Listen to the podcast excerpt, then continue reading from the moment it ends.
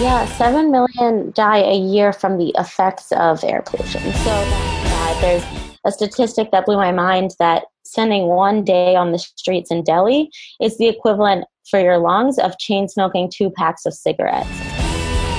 The particles are so small that they actually are able to go in around the sides of the mask because there's no proper seal surrounding the nose and mouth. That's not something that we're necessarily prepared to address and something that you aren't opting in to, to do. It's something that you're presented with. Respirana is revolutionizing personal air filtration. Ryan Munsey is probably the smartest guy I know. Trust me, Munsey is the nutrition guy. Ryan Munsey's out there trying to make the world better for all of us. The Optimal Performance Podcast is bold, edgy, creative, entertaining, and epic. Ryan Munsey is my go-to guy. Ryan Munsey is he's the first guy I call. He's making people's lives better. Ryan Munsey's an innovator. You are listening to the Optimal Performance Podcast. Today's episode is number 141, and we are talking to Sophie Frank, CEO of Respirana. We're talking about air pollution and their fashionable solution to help us breathe beautifully. All right, Sophie, welcome to the OPP. Thanks for hanging out with us today. Thank you. Thanks for having me. Oh, it's our pleasure. Looking forward to this. You know that I hate reading boring bios. So you can either choose your personal bio or the Respirana bio or blend them together, but give us your Twitter version of that, 140 characters or less.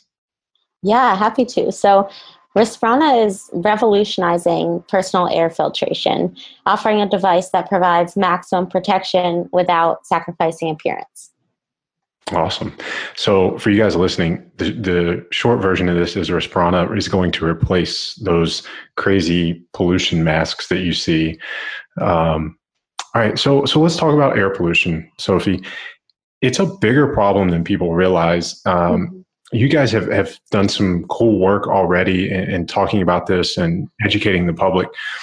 Something I saw that you guys said something like seven million people are impacted or are what is that stat? Seven million killed, impacted? Yeah, seven million die a year from the effects of air pollution. So that may be a a disease that they've uh, gotten because of the exposure to air pollution over time, um, or even as as few days as um, a week or just shorter periods of time can actually cause someone to have lasting health effects, um, particularly on their respiratory or cardiac systems. So there are seven million deaths a year associated with that that pollution. That blew my mind when I saw that. So yeah. the if you do the math on that, that equates to something like two deaths every minute. What mm-hmm. are some of the acute and chronic um, effects that, that people are experiencing from air pollution? Sure. So many people who have been in a polluted area or even during allergy season, you may experience some of the acute effects of um, what you inhale affecting your your breathing patterns and even coughing up sometimes when you're in a smoggy area you may even cough up um, black soot and if you've been in a particularly polluted area, even some people in LA, but in cities such as Delhi, Mexico City, Shanghai, when you blow your nose, you might see black soot in there as well. So the acute effects are more uh, daily coughing and feeling that it's a little more difficult to breathe, a little more difficult um, to take a full breath. But over time, that exposure can also lead to different types of lung cancer. In addition, it can cause um, exacerbated asthma symptoms and actually expose young people in particular to asthma who may not have had those symptoms to begin with and overall affect your respiratory system and lungs so that you're working at a less efficient rate than you would having not had that exposure. So, how does that exposure deteriorate our either internal organs or our immune system or our just physiological patterns? Yeah, definitely. So when you're thinking about working at your most fit capacity or potential, you feel the difference in your lungs. You feel the ability to take fuller breaths, um, to exert yourself intensely without having such difficulty breathing. When in a polluted area or the uh, longer term effects of having had ongoing exposure to pollution, you'll feel a difference in your breathing patterns and ability, um, more difficulty taking a full breath, more difficulty actually breathing at a normal pace, even though you may be at your most fit. So it really depends on the environment you're in at that time, but also the environment you've been in historically.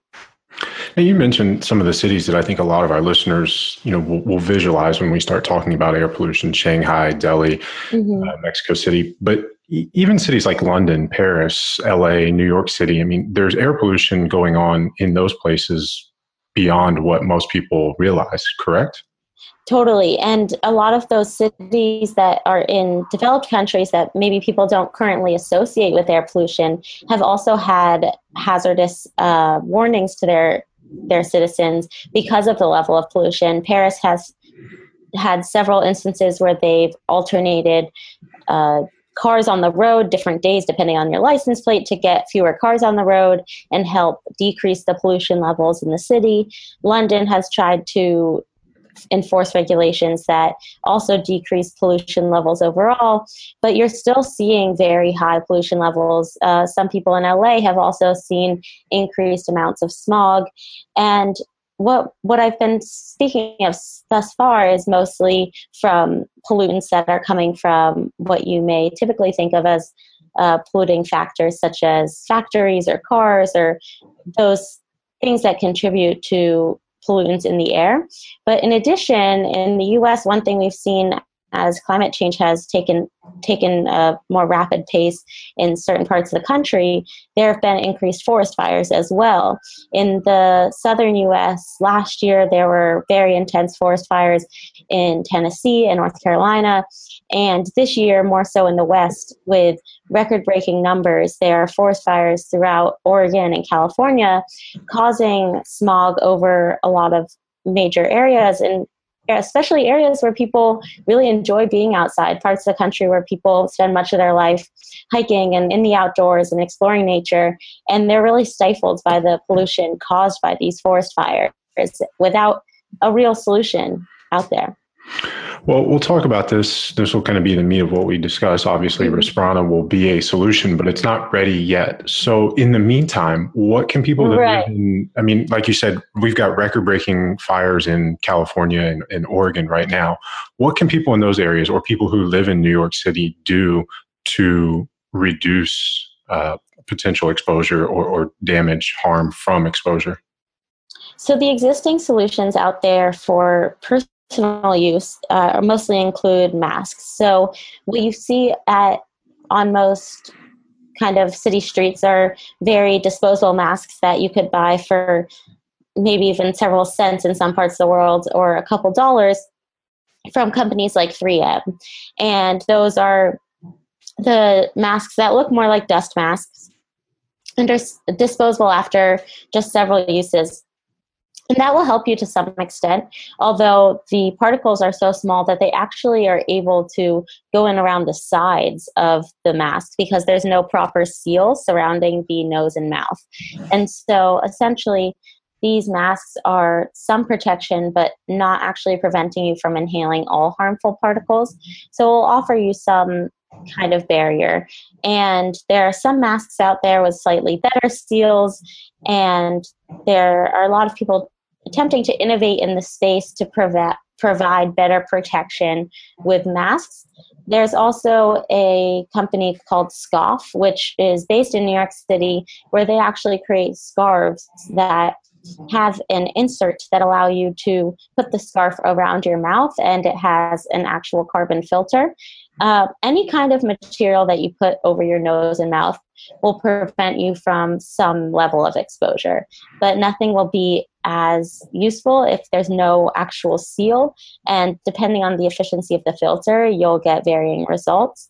And of course, in warmer areas, you you can't use the scarf to the same same extent as you could in a on a winter day in New York. So it really depends, but there are some solutions out there and then overall the the unfortunate answer at some point is to really limit your exposure when you know that there are forest fires it's really in your best interest to stay inside there's a statistic that blew my mind that spending one day on the streets in Delhi is the equivalent for your lungs of chain smoking two packs of cigarettes. So for, for one day or for how long? For one day. And so it's something that we're taught from a young age today that smoking is something that really deteriorates your ability as an athlete, as a healthy individual, um, but we're not taught to prevent ourselves from exposure to air pollution. So it actually really does have a very similar effect on your lungs, but not something that we're necessarily prepared to address and something that you aren't opting in to, to do. It's something that you're presented with whether you like it or not because of the way the world is uh, currently moving. Yeah, that's a really good point. I mean, you're you're exposed to it wherever you are mm-hmm. regardless mm-hmm. it's just we need to educate ourselves on you know how bad that air quality is and this is a question i have for you in a second i'll, I'll ask how we can measure or quantify that but mm-hmm. two questions before uh, one if, uh, we know you went you, this is not in your bio but i know you went to nyu yeah if you went back to new york city today and Respirana was not available to you, would you wear some sort of apparatus to reduce exposure?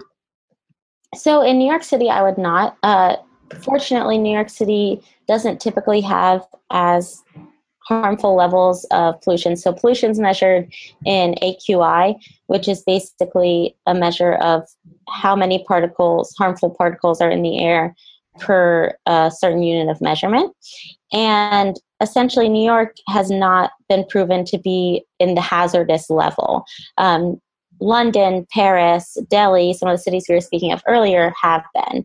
So I, when I first conceived of the idea for Respirana and when I also saw the pollution, the worst pollution I had seen in my life firsthand was in New Delhi.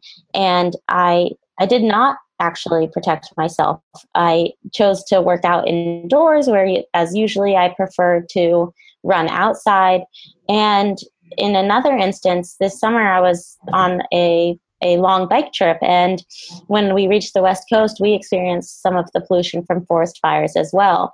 And even biking when you're not at such a uh, not quite of an intense cardiac level or aerobic level as you might be when running you're still breathing in harmful particles at a quite rapid rate.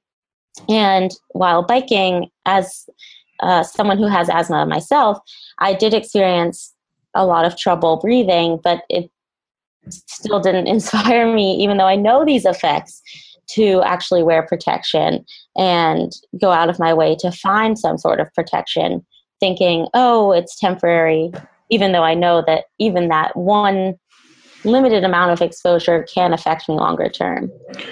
It sounds like it's one of those things. This this AQI. It's similar to what we've talked about with other guests here on the show, where you know you may have lab values that are in the quote unquote normal range, but they're not mm-hmm. optimal.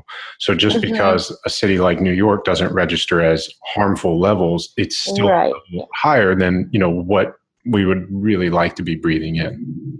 Exactly, exactly, and I think that we've begun to settle for those kinds of levels. In fact, we've even seen that in some cities with the worst pollution, particularly in China, the levels have reached beyond what's even necessarily on the scale of AQI. So the scale goes up to 1,000 technically, but there have been levels beyond that. And anything above 500 is labeled as hazardous. So the intent when scientists created this scale was to really cover two times the hazardous amount. And now many cities are experiencing levels beyond that. So we might need to readjust the way we approach this and think about the measurements and think about what's safe and what's tolerable, but also what's preferred for our overall health. Yeah, that's a really good point. Is there a database or where could our listeners go to get a number for the air quality in their area? Yeah, there are increasingly more databases with real time data up to actually 10 yards within the area you're standing, which is excellent.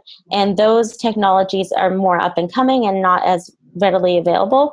But the World Health Organization has AQIs for cities on any given day. So it's not necessarily real time, but the AQI doesn't alter, doesn't change too much unless there's a drastic um, environmental pattern in that within that day. Um, so the World Health Organization has numbers that are quite reliable, and within the next several months and years, we hope to see more and more companies coming out with technology to alert users exactly of the surrounding AQI.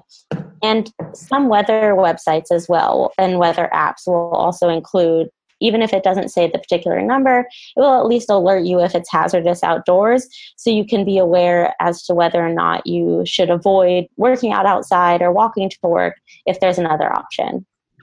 Okay. Now, you mentioned um, you know some of the harm that can be caused long term. I'm curious, do you know of or are there statistics that measure uh, cancer rates due to pollution, how does that compare to smoking? The the scientific studies we've looked into that draw parallels between the two don't actually um, explain the exact rates. It's more of a a study of the effect it has on the lungs over time, and then there's seen to be a direct causation between the exposure over time and lung cancer rates, but there's not, there aren't, the research isn't developed enough to have that exact number quite yet. Right. So they can't exactly say what caused it, but they can say that exposure is equally harmful from the two. Yes, exactly. Okay. Okay. Uh, so tell us about Respirana. Yeah, sure. So, as I alluded to earlier, the idea came to me when traveling in India, and I was experiencing frustrating symptoms myself from having had this exposure and wanting to go running outside and having asthma and not feeling myself at full breathing capacity. But in addition, I was speaking to people across the country who were all having the same annoyance and the same problem, and also seeing this every day because they lived in the area. Yet I didn't see anyone wearing a face mask. And as I was mentioning earlier, even when I've been exposed and knowing the research and knowing the harm it can have, I haven't worn masks. And much of the reason, especially when in India, notoriously one of the hottest places in the world, it's very unfortunate that the only real solutions out there are also making you more hot and more uncomfortable. But in addition, a lot of people feel that it's entirely stigmatized, including myself. It doesn't make you look like the same person. You can't communicate in the same way. You have to take it off to eat. And in a country where people were particularly socializing outside and also eating outside, it didn't make sense to wear a mask. Uh, also, biking and using motorcycles and scooters are very popular in India, um, in many parts of India. And wearing a mask while doing such such activities or such methods of transportation was very inconvenient because it would fog up your glasses. And if you weren't wearing glasses you would get bugs in your eyes and such and such. So you you want to protect yourself but there was there's really no there's really no way to actually protect yourself but still perform tasks and functions. And still socialize in society the way you would want to. And also be riding to work in the way you would want to or walking to work in the way you would want to. So, what we found and what my co founder and I identified was that with the aesthetic elements of Indian culture being so celebrated and so beautiful, there had to be some way to marry those elements with an in-nose device that would allow a user to be proud to wear something that's protected and even feel they're accessorizing, but be equally as effective and protect the user's lungs. So what I have here is one of our earlier iterations. Um, so you can see the way that it is basically a fraction of the size of a mask. Um, and this is actually form fitted to my nose. So you can see that fits in the nose. And the only uh, visible is the slender bar right there. So this is a plastic design that we created to uh, begin prototyping. And what we're working on now actually finalizing those materials, finalizing the filters, and get better on getting user feedback to make sure it's as comfortable and easy to use as possible. We want it to be a seamless process of adoption if possible. So, something that people put on as part of their morning routine, knowing that they're going to protect themselves. Awesome. So, if you guys are not watching the video version of this, Sophie just held one up, and it basically looks like um, like the aerial view of it almost looks like lungs. You know, you've got the the two things and then the one connecting, and it's basically a filter, one for each nostril, and then you have that small bar that, that connects the two that you know kind of goes, you know, the where you might get a nose piercing or something. Um, so it, that's a really cool concept that you've both you, you've married the functionality of being able to wear a mask while you're performing daily tasks that were impaired by wearing a mask in the areas where you most needed to, but also you you kind of meet that fashionable, you know, I don't have to look like, you know, a weirdo or a pariah when I wear it. Exactly. And uh, some detail about what we're iterating off of for today um, and our our upcoming iterations of our prototype. If you think about wearing a pair of headphones that goes in the actual ear, there it may come with some different rubber casings and those small casings allow it to fit into the ear comfortably. And it may come with several sizes depending on how big your ear is. So we like to compare that to the way our device works the device itself is the exterior is reusable and it's something that we want users to actually prize something that we want people to use on a daily basis but the filters are replaceable so depending where you live and where you're using the device if it gets saturated more quickly, then you will perhaps have a three day period where you can use the same filter, and then you will just easily slide it out and slide in a new filter. And it's quite simply a, a method of allowing you to have a device. The expensive part of the technology is the idea that it can fit in the nose comfortably, that it is easy to take in and out. And so that part's reusable. And then the filter is relatively inexpensive and it's something that you can repurchase replacements for and then just slide those in and out. I know you guys are going through uh, a lot of iterations and and versions and uh, it's hard to pin down an, an, exact price but give us a ballpark of you know what this might look like.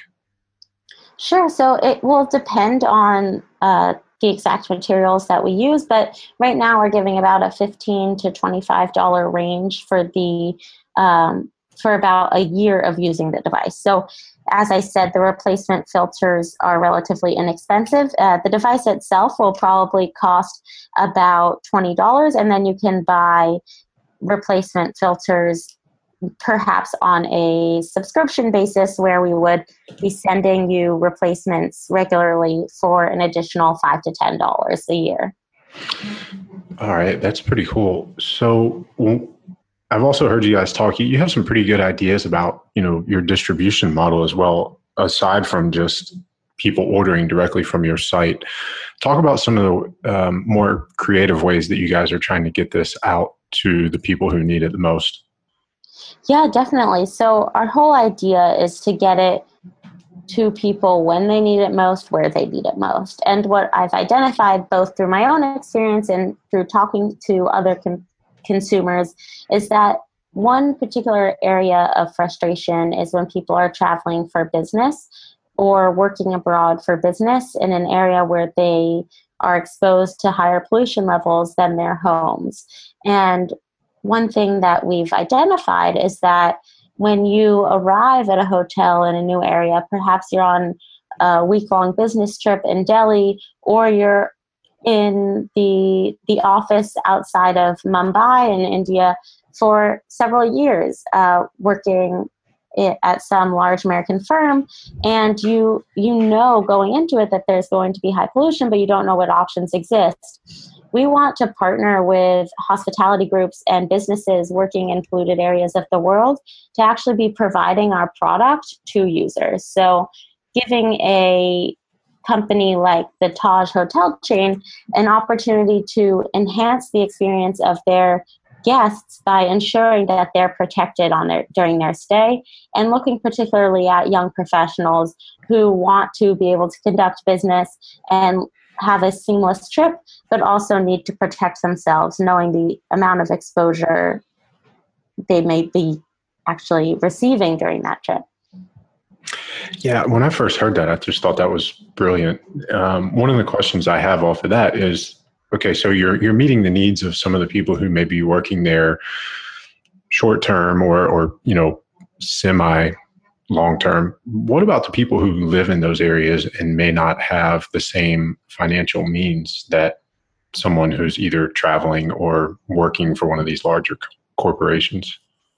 Definitely. Our intent is to serve the need of the larger populations, but we also recognize that as an early stage startup, they may not be our first clients. So, as we gain those economies of scale, as we find ways to perfect our product and work off of smaller scale manufacturing to begin with, mm-hmm. we will be hoping to push down those costs down the line, allowing us to have cheaper distribution networks.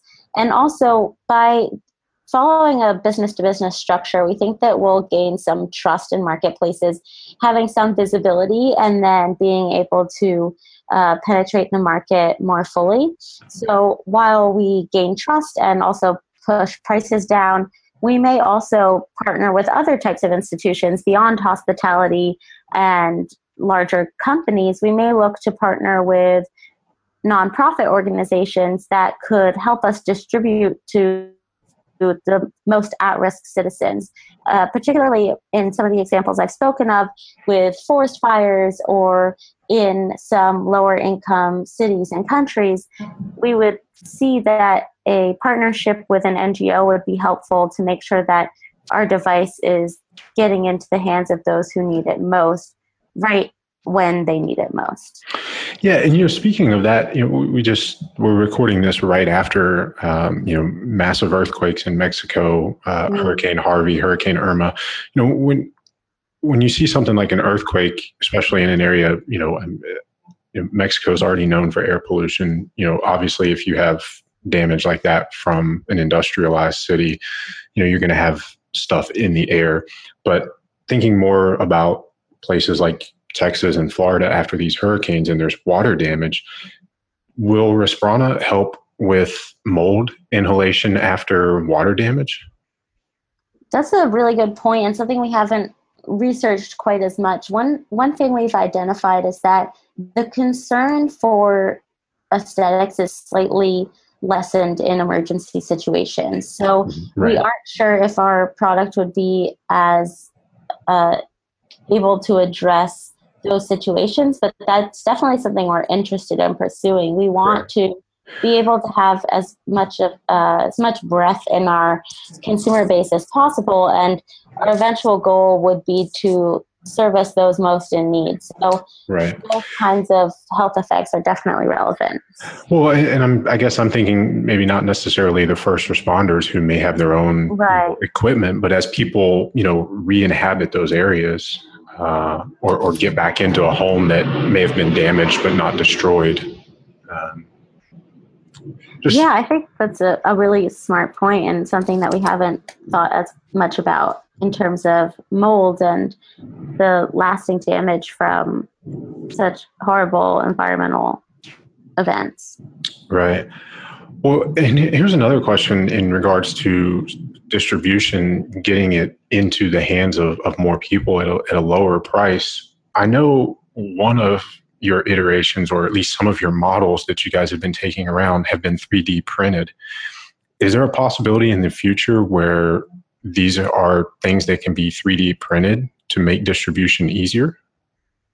It's something we've explored to some extent, and we had a similar question. And much of the feedback we've received from people who are working more closely in design and product development has been that 3D printing makes distribution sometimes faster, but also it's more difficult to have large scale distribution from from that type of manufacturing, Mm. and we haven't found that um, it's necessarily cheaper than than going to a larger scale manufacturer. So the the development of different types of 3D printing down the line is promising by way of being able to potentially think about having someone scan their actual the actual curvature of their own face and have a perfectly 3D printed model for their particular nostril size and everything, um, as I was able to. But that is definitely more time consuming. And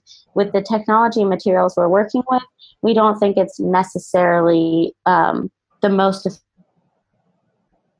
efficient. Gotcha. So maybe instead of that being the base model, that can be your upgrade. You know, people can start customizing and tricking it out the way they do a phone or something like that. Precisely. Precisely. Yeah. Okay. Very cool. Um, what about the impact of wearing the device on nasal breathing? Does it uh, does it impact our regular physiological function there? It does not, and that's one of the reasons we're taking more time to develop a device that we can ensure doesn't inhibit any kind of inhalation or exhalation through the nose. Because, of course, encouraging the user to not breathe through the nose then wouldn't make the device quite as effective. So, right. one interesting thing we found in testing so far is that because of this increased awareness of your nasal inhalation, uh, some people have been more inclined to breathe through the nose entirely. But we also have found statistics that people from some of our medical partners that overall 80% of inhalation occurs through the nasal cavity, and it's also more likely that what you inhale through the nose is going to have actually be completely ingested in your body as opposed to the mouth, where it's less likely to be ingested. And the nose also creates a better seal. So we identified that the nose was the best place to start, and then are developing from there to make sure that the filter is an extremely breathable material and that the surface area of the exterior of the device is very minimal so that it doesn't make the cavity any smaller. All right. Um, that's all really good stuff. Is there anything else that we haven't discussed that you want to make sure our listeners hear or know about Respirana? One thing that we are always open to is to hear more about what people are looking for. And we intend down the line to perhaps, as we develop in the ways I've mentioned, pursue not only a more customized model, but think about how we can enhance our product as a piece of jewelry as well. So we want to position ourselves as a consumer wearable that is used as a medical device to some extent, but something that is truly beautiful and people are proud to wear. So we always enjoy hearing feedback or seeing examples of what kind of facial jewelry or accessories people are currently wearing and how they would envision an in nose device to look um, so that it's something they are proud to wear.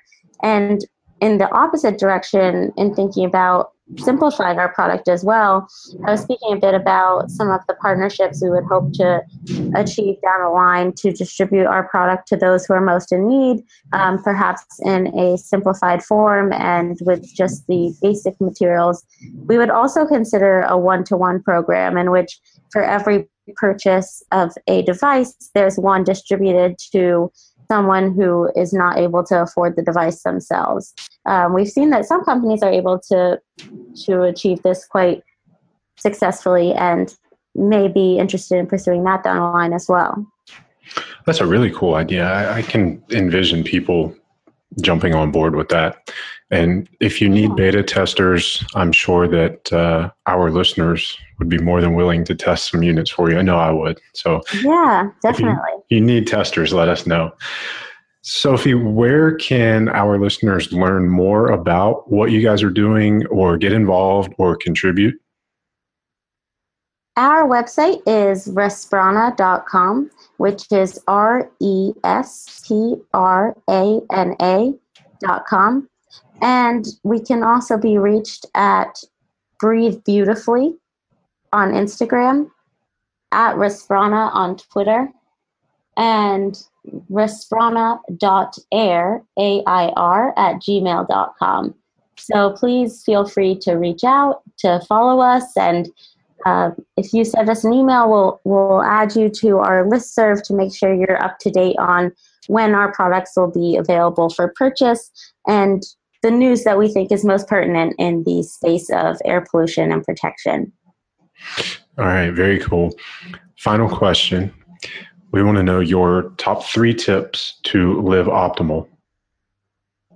Sure. So, I myself am a big believer in meditation, and it definitely feeds into my inspiration for Respirana um, to, to carry intention with every breath and to protect ourselves when possible, but to also live life to the fullest by spending time outdoors and finding ways to protect ourselves to make sure that that's possible without sacrificing our health. Awesome. I love it. Sophie, thank you for hanging out with us today. Ladies and gentlemen, thank you guys for listening. All of the places, the follow up places that you can go to get more of Respirana, uh, their website, Twitter, Instagram, email, we'll have all of that on the show notes for this episode of the podcast. Uh, so you can find that at naturalstacks.com. And as you listen to this, if this is a message that resonates with you, share it with the people in your life uh, that you want to hear it. That's how we get this message out there. That's how we help more people. Uh, that's how so. That's how Sophie, not selfie, sorry, Sophie and Respirana uh, will be able to help more people. And if you are a fan of the OPP, go to iTunes, leave us a five star review. And when we read your review on the air, we will hook you up with a little care package as a thank you. I want to read one now from Liz Monsi94, and that is M O, not M U. So this is not a relative of mine. Five stars. I love listening to podcasts on my drive to and from work, and this is one of my favorites. Love the show. I love your products. Thank you for keeping us inspired and informed. So, Liz, uh, shoot me an email, ryan at naturalstacks.com. We will get you a little care package as a thank you. For you guys listening, thanks for tuning in. Sophie, thanks for hanging out with us and telling us a little bit about air pollution and Respirana. Thanks for having me.